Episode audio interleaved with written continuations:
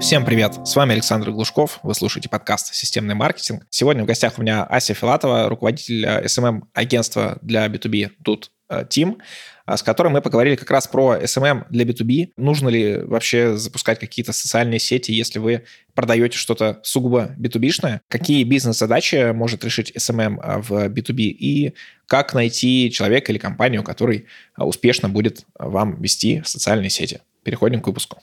Кстати, купить рекламу в этом подкасте с аудиторией маркетологов и предпринимателей вы можете по ссылке в описании к этому выпуску. Также там можно приобрести рекламу в моем телеграм-канале.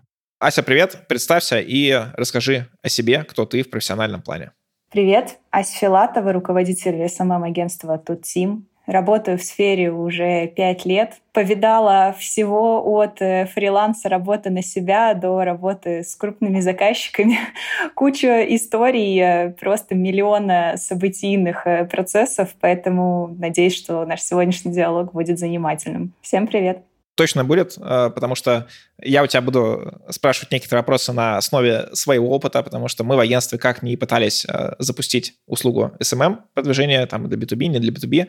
Очень тяжело это всегда шло, и это ну, не только в моем агентстве, я знаю, что очень у многих такая проблема, что SMM, они говорят, не-не, мы брать не будем. Вот мы сейчас тоже не берем, обычно на кого-то из э, партнеров э, передаем, если есть такие запросы, вот, поэтому буду тебя спрашивать как раз по этой истории. Мы с тобой говорим про SMM для B2B, у нас есть такие две с тобой подтемы, на котором будем общаться. Это первое, это про то вообще, зачем это нужно SVM для B2B, и очень много есть каналов, непонятно, что из этого использовать. Тем более это B2B, и там очень мало такой обратной связи B2C-шной, когда у тебя там много лайков, много каких-то запросов. А здесь, наоборот, очень многие читают, лайки не ставят. Ну вот. И вторая — это про то, как а, найти человека, который вам это будет делать, человека, агентство, что важно, что не важно и так далее. Вот, давай начнем с первой части. Это зачем SMM в B2B?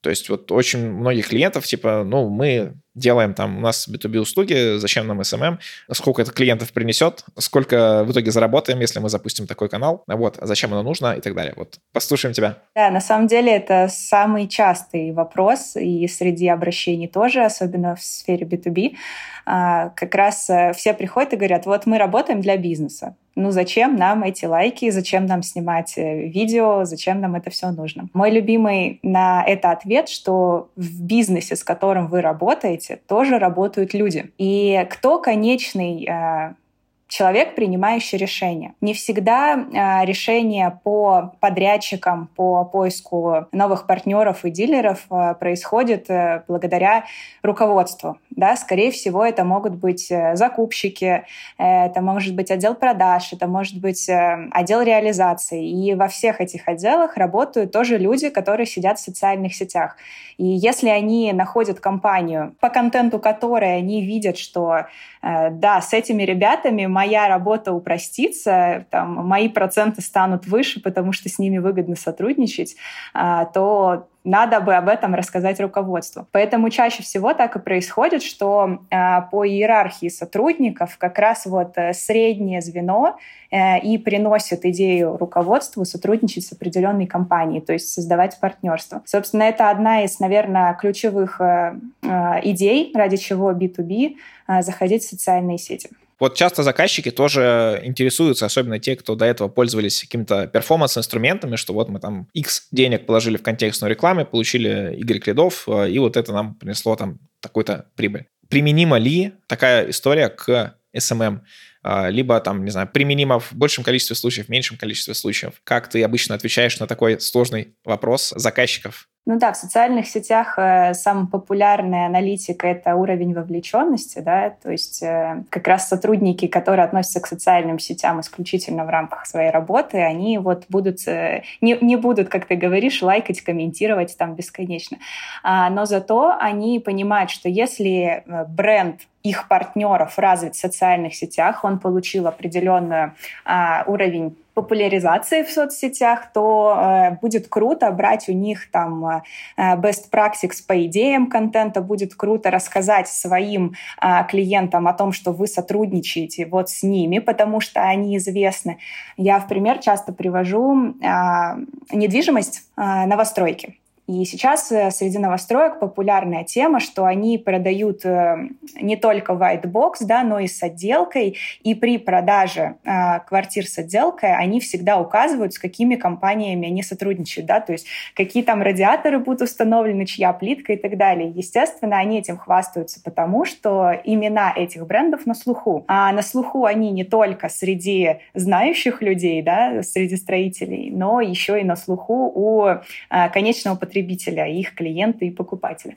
Вот, поэтому это как раз вторая идея, почему я баллотирую продвигать B2B э, в соцсетях, потому что можно занять нишу экспертности, да, то есть э, стать экспертом в своей узкой нише для того, чтобы вот э, быть на слуху и вашим B2B партнерам было э, выгодно с вами сотрудничать именно поэтому, потому что вас знают, вас уверены, э, и вы на слуху. Вот, собственно, так. Поэтому, да, про уровень вовлеченности мы не говорим, про количество лидов мы тоже как таковой сказать не можем, но мы можем отследить там количество упоминаний, потому что все, что мы выставляем в социальных сетях, да, это может расшириться а, это может репостнуться. Вот об этом можно смело заявлять. По количеству лайков приведу такой пример из моей недавней практики. Вот у меня есть телеграм-канал, а, и я опубликовал а, там два сообщения там с периодичностью неделю. Первое – это про то, что у меня есть определенная полезная информация, там дорожная карта по маркетингу для B2B компаний. И этот пост набрал, по-моему, 6 лайков, один из которых мой. То есть я, я, я тоже поставил. Вот. И вроде бы как, ну, абсолютно такая бессмысленная история. Но э, в базу пришло 50 человек, э, те, кто перешел по ссылке, скачал вот это все. И никто не писал комментарий, но все перешли в базу. Я потом посмотрел за этими людьми по визору, как они читают. То есть это хорошая увлеченность по несколько часов чтения э, там статьи, которую я отдавал. И то же самое с вебинаром. Э, опубликовал историю, что я вот провожу вебинар тоже про B2B маркетинг, и тоже там, ну, 5-6 лайков, э, и, опять же, 50 человек, уже других там, даже не тех, то есть там э, обновляемая, получается, база, тех, кто записался на вебинар, это при том еще в такой теме маркетинг, которая хоть и под B2B, но все равно она такая, скорее всего, там читают люди, которые больше оставят комментарии, которые какое-нибудь там свое мнение и так далее. А вот когда мы работали с клиентами, у которых там техническое какой-нибудь там завод по изготовлению чего-то, либо услуги для таких заводов, то там вот точно там, каких-то лайков, комментариев вы не получите. Давай здесь как раз э, и поговорим, что вот э, всему ли B2B подходит SMM или есть какие-нибудь э, сферы, например, не знаю, оптовикам не нужен SMM, вообще ему бессмысленно. А вот если B2B услуги у вас, то тогда это вам э, плюс-минус актуально будет. Ну, здесь, э, наверное, можно рассматривать каждый индивидуально, но недавно у меня был запрос, например, на ремонт электротехнических инструментов по определенной геолокации, и там достаточно скептически были настроены представители этой компании, но дико жаждали да, зайти все-таки в социальные сети уже скорее не из необходимости финансовой, а скорее как э, присутствие бренда в сети, потому что достаточно крупная компания была, вот, и э, как для солидности, знаешь, такая, для галочки. А, вот. И они были максимально скептически настроены, однако вот мы провели с ними анализ э, и решили, например, отделить исключительно одну социальную сеть, YouTube потому что и по SEO оно может для них продвигаться, и в качестве экспертного выходить. Вот, и начали строить стратегию там. Поэтому здесь, наверное, индивидуально рассматривается каждая ниша, но больше не из вопроса, точно ли нужно заходить этой нише, а скорее из канала трафика, да, то есть где будет их читатель. И вот по предыдущему вопросу сюда же можно добавить, например, один из клиентов это производство остекления, премиального остекления, компания с очень высоким чеком, и мы работаем исключительно для партнерства, то есть для дилеров э, по всей России ищем партнеров. А, и выходя в тот же YouTube, например, мы получаем большое количество комментариев, большое количество лайков, но от клиентов, то есть которым нужно поставить это остекление. И когда к нам заходит э, партнер, да, и говорит, а выгодно ли вообще это остекление, такой высокий чек и так далее. Вот. А мы им показываем, посмотрите, насколько это востребовано, посмотрите, какое количество комментариев, лайков люди оставляют, потому что им это интересно, это ну, новая а, ветка развития, и вот за счет этого мы начинаем а, продавать, то есть а, показываем через социальные сети востребованность у конечного пользователя.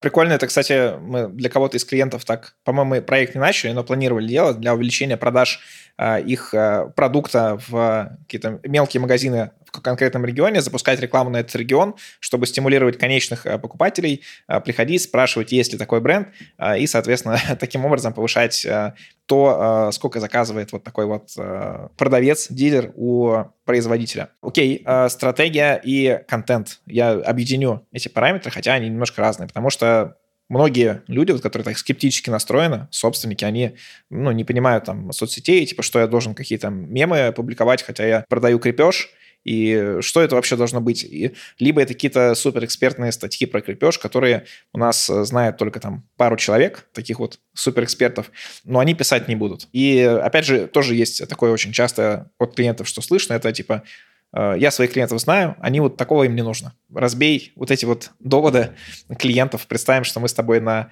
в продаже находимся. Да, ну, когда потенциальный клиент ко мне приходит с таким запросом и заранее говорит, что им это ничего не нужно, то, скорее всего, не придет такой запрос.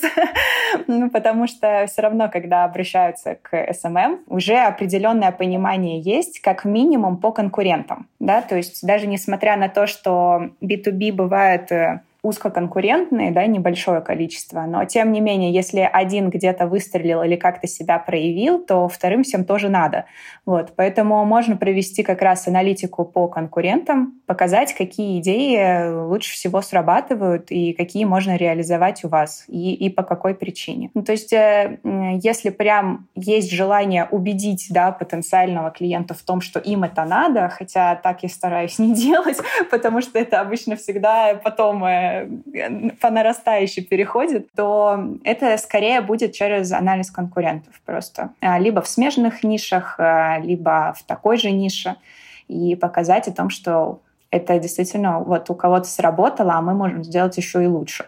Вот, поэтому Наверное, с этой точки зрения бы зашла. Но, честно, не было на практике, чтобы прям приходили, ну, совсем нет. Вот я точно уверен, что это не работает, но вы меня убедите. В основном всегда приходит, что я думаю, что может получиться, просто расскажите, как и через что. А, не, ко мне вот иногда приходят те, кто считают, что нет, не работает, но типа, ну, а давай, что вы можете предложить?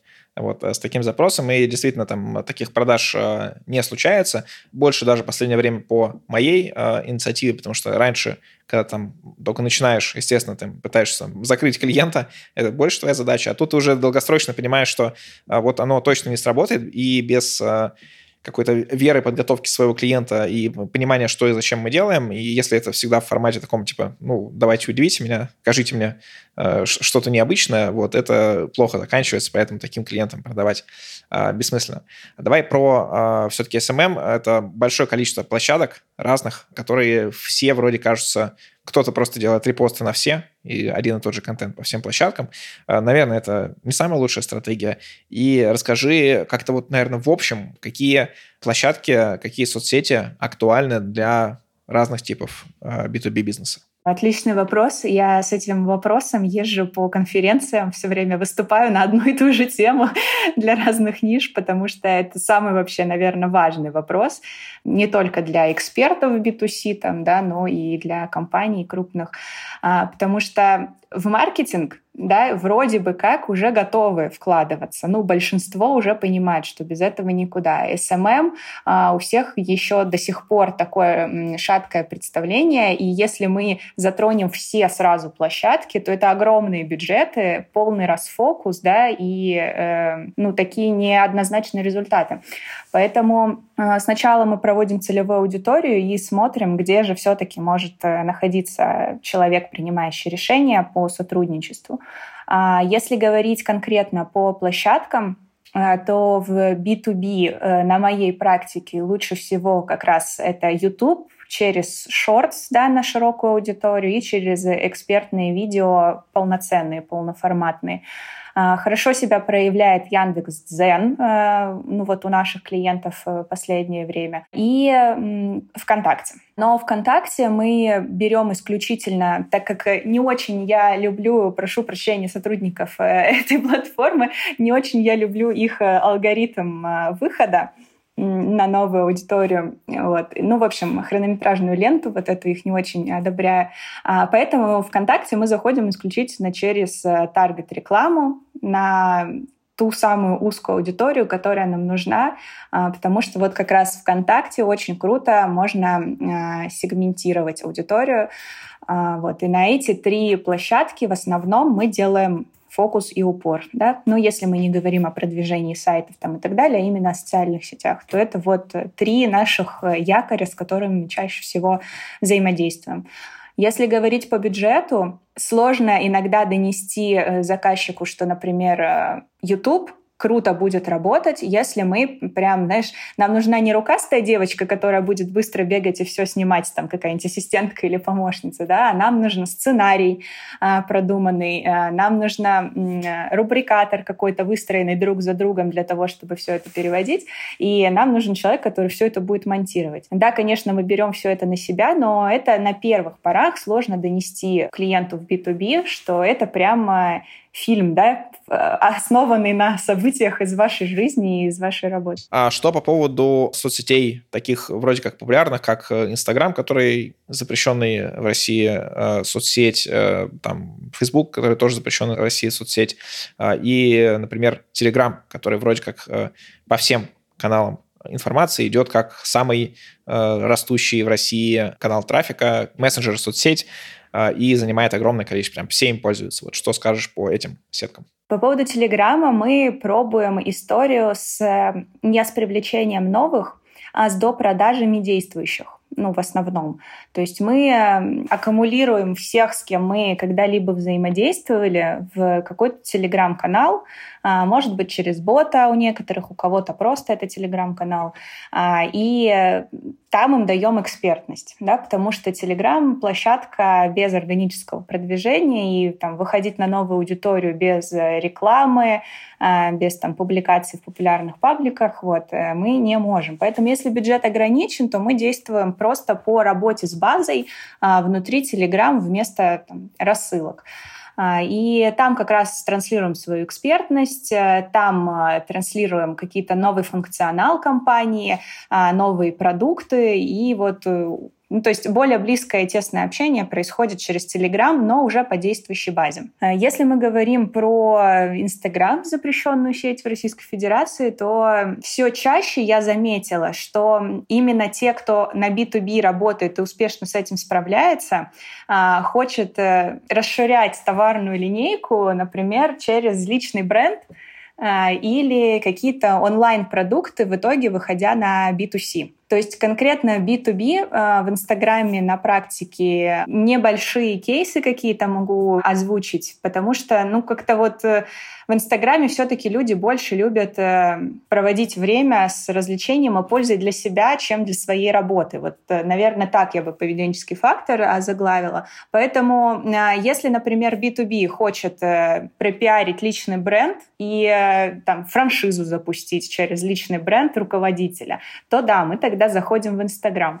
Или, например, вот э, буквально новый клиент у меня пару недель а, в агентстве. Они всю жизнь работали на партнеров, расширяли а, линию дилеров по России. А, это отделочные строительные материалы.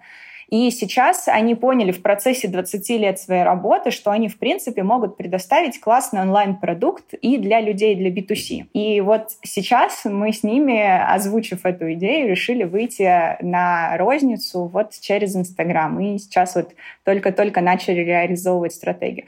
Поэтому, наверное, вот э, конкретно Инстаграм в данный период времени, когда там, там на 30% аудитория уменьшилась за эти два года, но тем не менее вот вот э, осталась в качестве отдыха эта платформа и личного развития, то есть каких-то личных покупок. Наверное, это может быть это мое субъективное мнение, но скорее я бы его использовала вот для этих целей, нежели для B2B продаж. Я когда для себя выбирал а, платформу, в какие соцсети идти, я тоже рассматривал а, Инстаграм и смотрел, кто есть там из а, собственников там, агентств, кто предлагает свои услуги.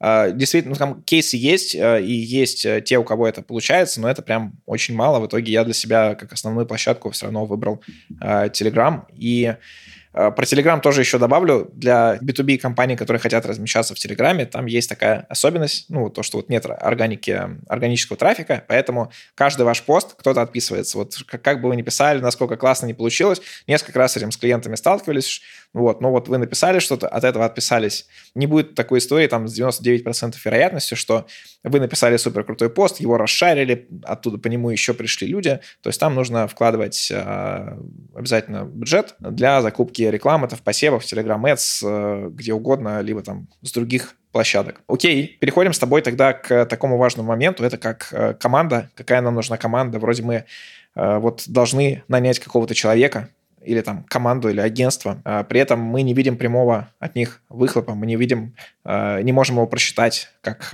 в контекстной рекламы хотя бы примерно. То есть мы понимаем, что это что-то нам нужно, вот, под это надо кого-то нанять, вот, и, наверное, расскажи, что ты думаешь по этому поводу, и я думаю, можно как-то кластеризовать а, то есть мы нанимаем, не знаю, фрилансера, мы нанимаем кого-то в штат, но с человека с небольшим опытом, небольшой насмотренностью, либо берем какого-то супер крутого популярного SMM щика, а, либо идем в агентство. Я сама неоднократно сталкивалась с поиском SMM-специалиста и в команду, и для клиента у меня была такая ситуация, что мне нужно было выйти из проекта по личным обстоятельствам, да, а мы там были сильно завязаны с офлайн а, работой, а, со съемками и так далее, присутствием.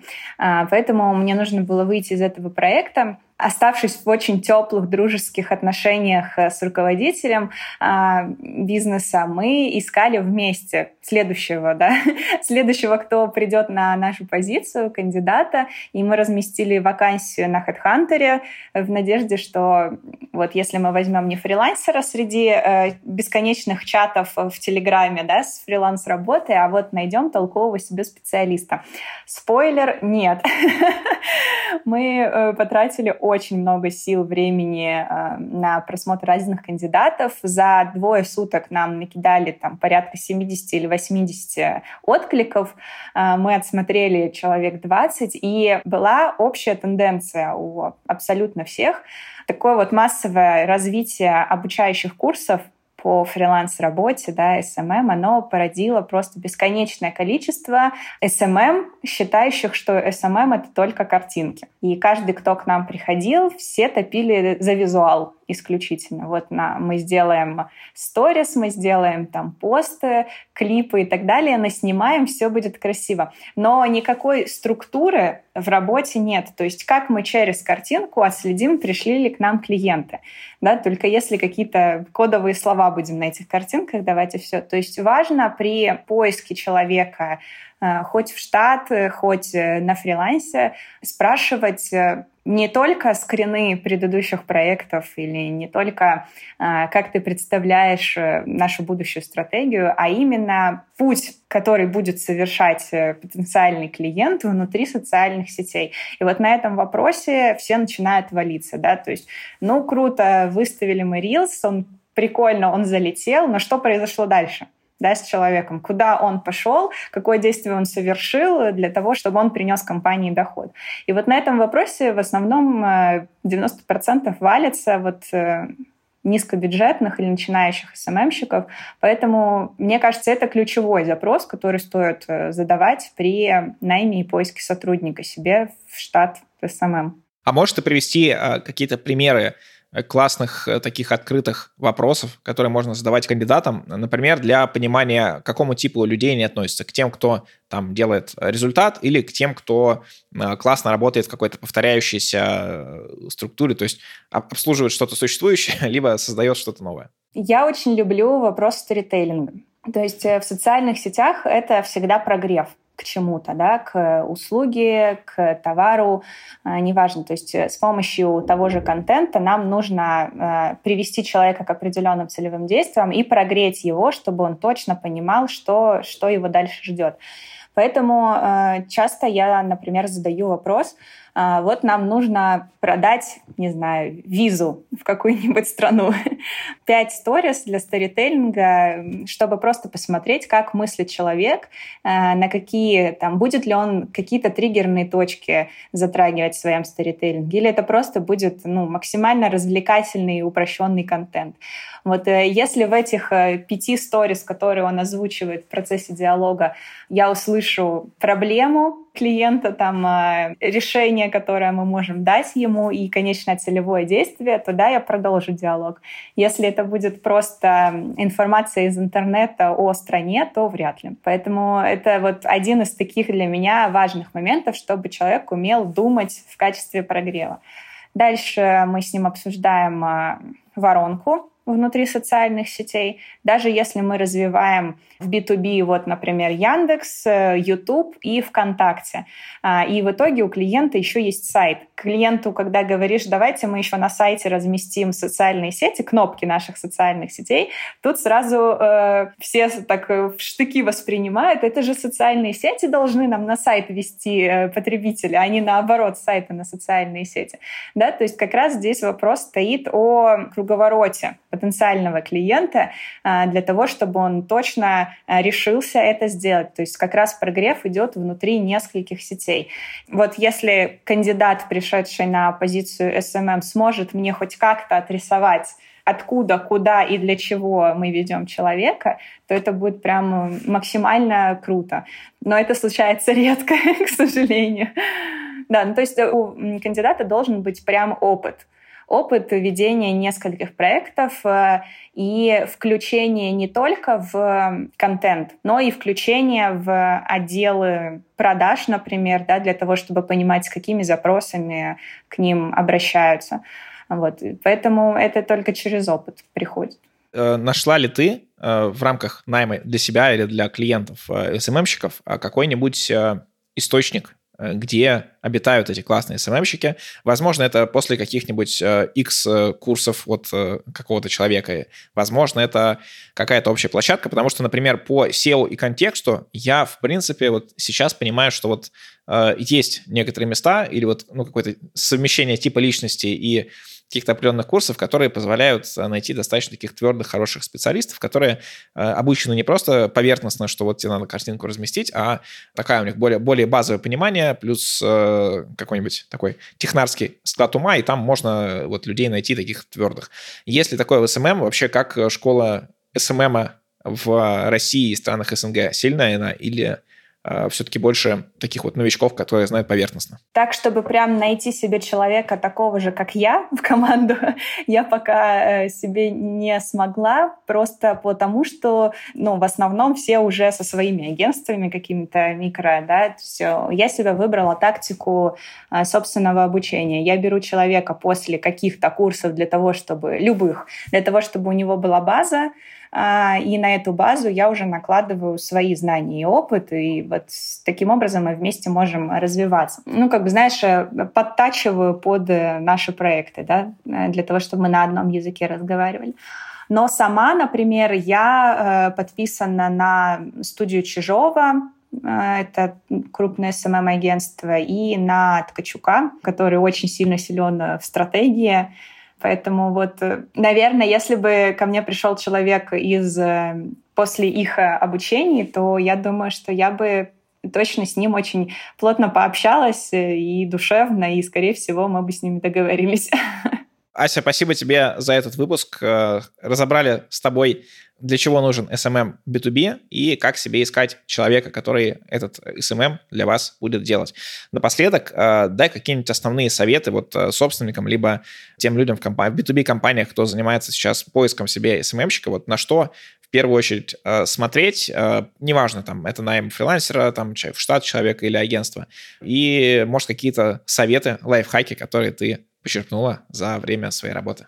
Когда вы будете нанимать самого специалиста, обращайте внимание на разносторонность его опыта. А, не в одной единственной нише, потому что, скорее всего, а, наработав большой опыт только в одной нише, у специалиста будет очень формальное мышление, казалось бы, что уже все попробовано, и вот, вот эта тактика работает, значит, и у вас мы ее будем применять. Я больше люблю подход разносторонности, потому что везде можно по чуть-чуть что-то взять и затестировать. И чем больше вы будете тестировать, э, тем э, выше вероятность найти ту самую связку, э, которая принесет больший доход, да, больший успех в социальных сетях, там, вовлеченность и так далее. Вот, поэтому это, наверное, первый совет. А второй совет, э, выбирая между там, фрилансером или компанией, да, э, самым агентством, здесь ну, важно понимать, какое количество каналов вы вместе собираетесь э, захватить, да, как у меня есть один клиент, который говорит план нападения, то есть у него не стратегия, а план нападения. И если вы понимаете, что вам нужно вот здесь и вот здесь, то один человек фрилансер, имея еще, кроме вас, очень большое количество проектов, не сможет сфокусироваться максимально для максимальной отдачи. Поэтому, если вам нужно много и сразу, а, и вы пришли к этому выводу не самостоятельно, там, опытным путем, например, или с предыдущей команды, то я бы обратила ваше внимание на SMM-агентство, потому что как раз в агентстве есть э, нишевые специалисты, да, у них есть скиллы в определенных направлениях, и как раз вот э, сфокусировавшись каждый каждый на своем, в команде можно дать э, наилучший результат. Поэтому, если вы выбираете не одну социальную сеть, а сразу несколько для там, большего объема, то скорее я бы направила ваш взгляд на SMM-агентство. Всем спасибо за внимание. Подписывайтесь на мой телеграм-канал Душков, нижнее подчеркивание, блог.